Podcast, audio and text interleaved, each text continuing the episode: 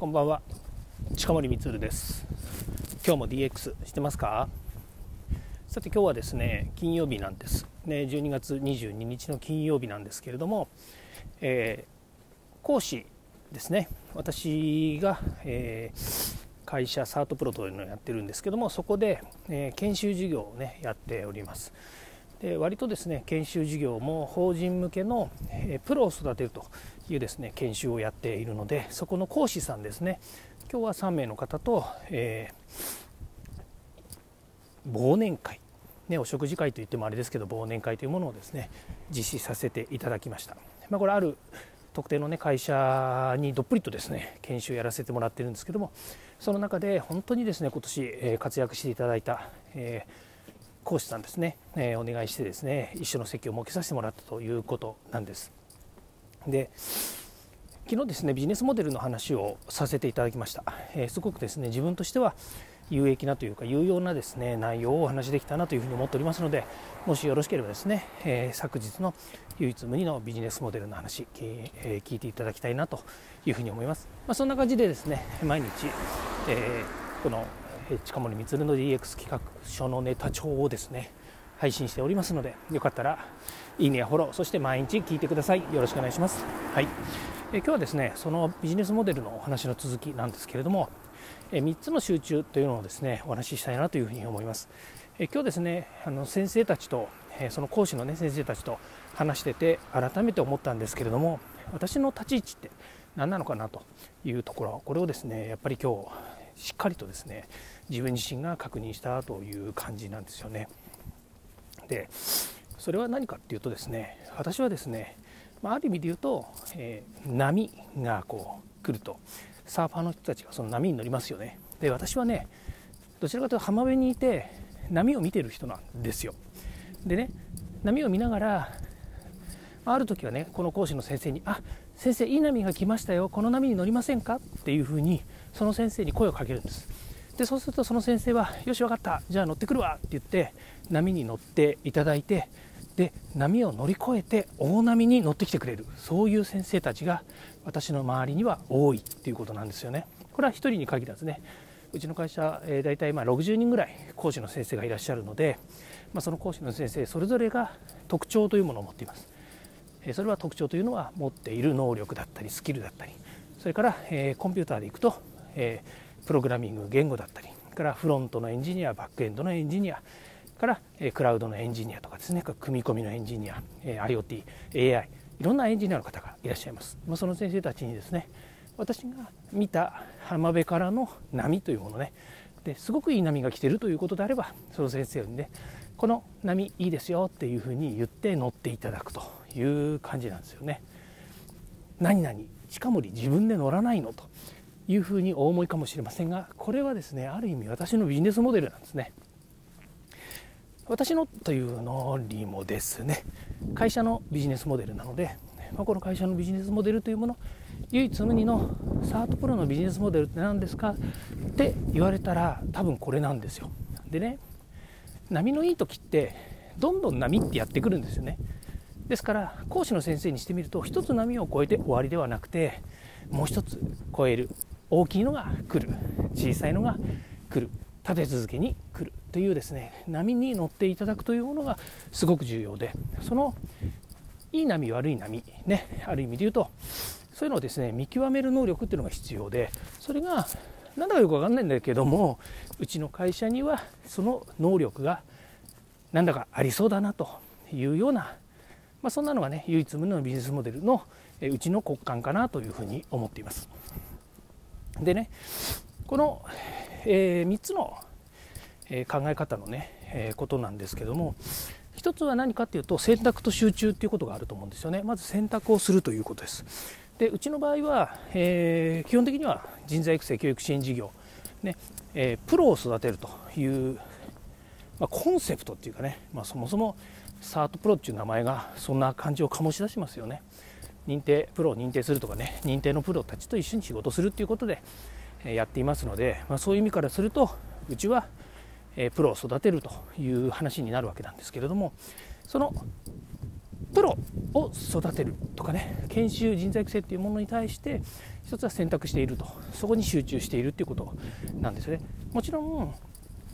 うちの会社もね私一人なわけじゃない、えー、従業員の人がいて、ね、しっかりとマネージしてくれる人たちが何人もいますのでその人たちが派生してくる仕事っていうのはもちろんあります。だけれども、まあ、基本的にですねやりたいこととやりたくないことっていうのははっきりしてるわけですね。でその中でやらないことっていうのの一つが生ものは扱わないっていうことなんですよ。でその生ものは何かっていうと人も、ま、生ものじゃ生ものなんですけれどもその生ものというのは何かっていうと食品飲食ですね。これは本当に生ものですよね。でそれとそれから人材の中でも人を、え売り買いする、ね、例えば、え、まあ、売り買いするっていう言い方はね大変失礼な言い方になっちゃうからあれですけれどもの、え、人をですね派遣したりとか紹介したりとかっていうことは極力しないようにしようと。まあ、これもね極力と言ったのは全く今までゼロですかって言われるとやっぱりそれをね、えチャレンジとしてやりたいと思ってやったこともあるしまあある意味その職業訓練とかねやってるとどうしてもそれをね出口として厚生労働省とかね、え、そういったお国の機関から人も紹介するもしくは就職まで面倒見てくださいって言われることもあるのでノーとは言えません。なのでなのですが私としてねやっぱり人の人生のね、え、何ですかねある種関わりの中でその会社にね会社を紹介してまその会社もね自分の知り合いの会社だとかね社長さんとかいっぱい知ってますので、まあ、そういったところを紹介するのは構わないんですけれどもやっぱりねそこまでやっぱり面倒見るって結構大変なんですよねなのでそういう意味でえー、生ものは使わないというのが私の会社の、まあ、私のポリシーですということになります。ですから選択をまずするということですね。それから無駄なことに投資をしないということです。じゃあ全く今までしなかったんですかって言ったらこの人生人生じゃねえやあの会社生活長いんですけどいっぱい投資しました。いろんなものに投資しました。それはね大きいお金も使ったことがありますし小さいものだったら山ほど使ってました。でそれもある意味で言うと投資をしなければリターンがないっていうふうになると思うんですけれども無駄な投資っていうのはやっぱりしたことがあるんですよね。でこれねもう意地なんですよね。これ無駄だよなと思ってもそこにやっぱりどうしてもね対面はたいてしまうということがこれがねもう人間の差がというかね本当にそういうものがあるんじゃないかなと思うんですけれどもぱりそういうものをねしないということですね。うん、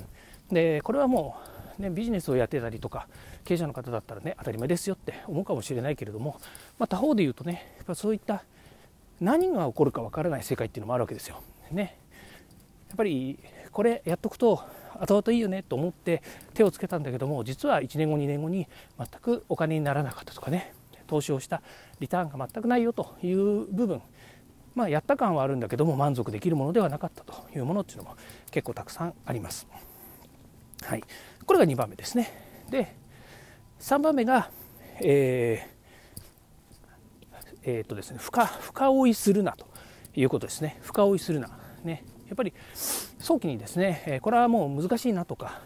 え自分が違うなと思った時には方向転換するなり、えー、きびすを返すというようなことをねやっぱりしなければいけないということなんですね、まあ、進路変更するとかねから計画の見直しをするとかということです。やっぱりそこもね意固地になってあこれもぜひやんなきゃいけないと思ったとしてもですねそれが自分のだけの判断でもちろん会社なんでね責任取るのも決定するのも社長の仕事なんだけれども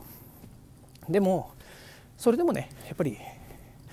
自分自身もあれおかしいなと。いうふうに思ったのであればそこでやっぱり一回止まってね自分自身が考え直す見つめ直すということがすごい大切だということなんですね。以上3つなんですけれども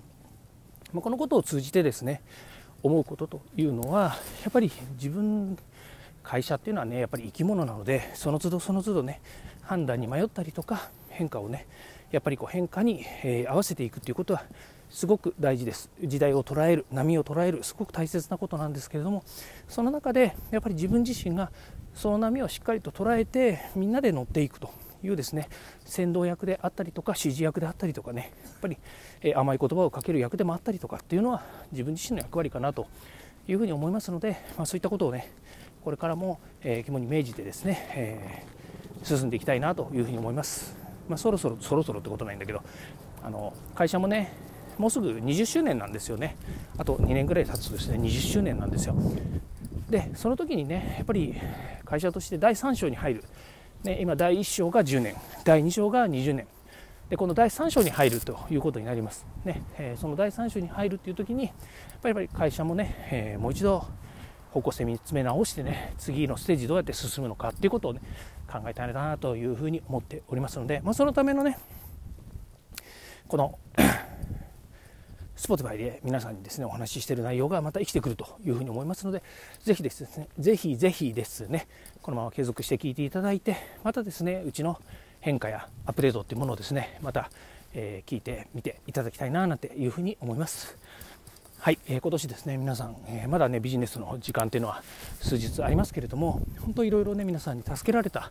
この1年でした、ね、後半の方はですねいろいろまた紆余曲折ありましてですねなんか、えー、道に迷う自分自身がね本当にぽっかりと穴の開いたような状態になって、ね、会社としてもですねどこ向向かってんだっけって思うようなこともねやっぱり考えさせざるとないというかね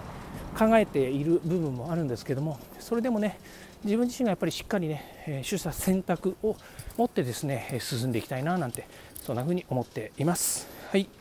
ということでね、今日はこれで終わりたいと思います。今日も聞いていただきましてありがとうございました。明日は土曜日、日曜日になりますので、えー、DX に関係ないですね、お話をまたすると思いますので、ぜひよろしくお願いいたします。はい。ということで今日はこれで終わりたいと思います。今日も聞いていただきましてありがとうございました。また明日もですね、この声でお会いしましょう。ではまた。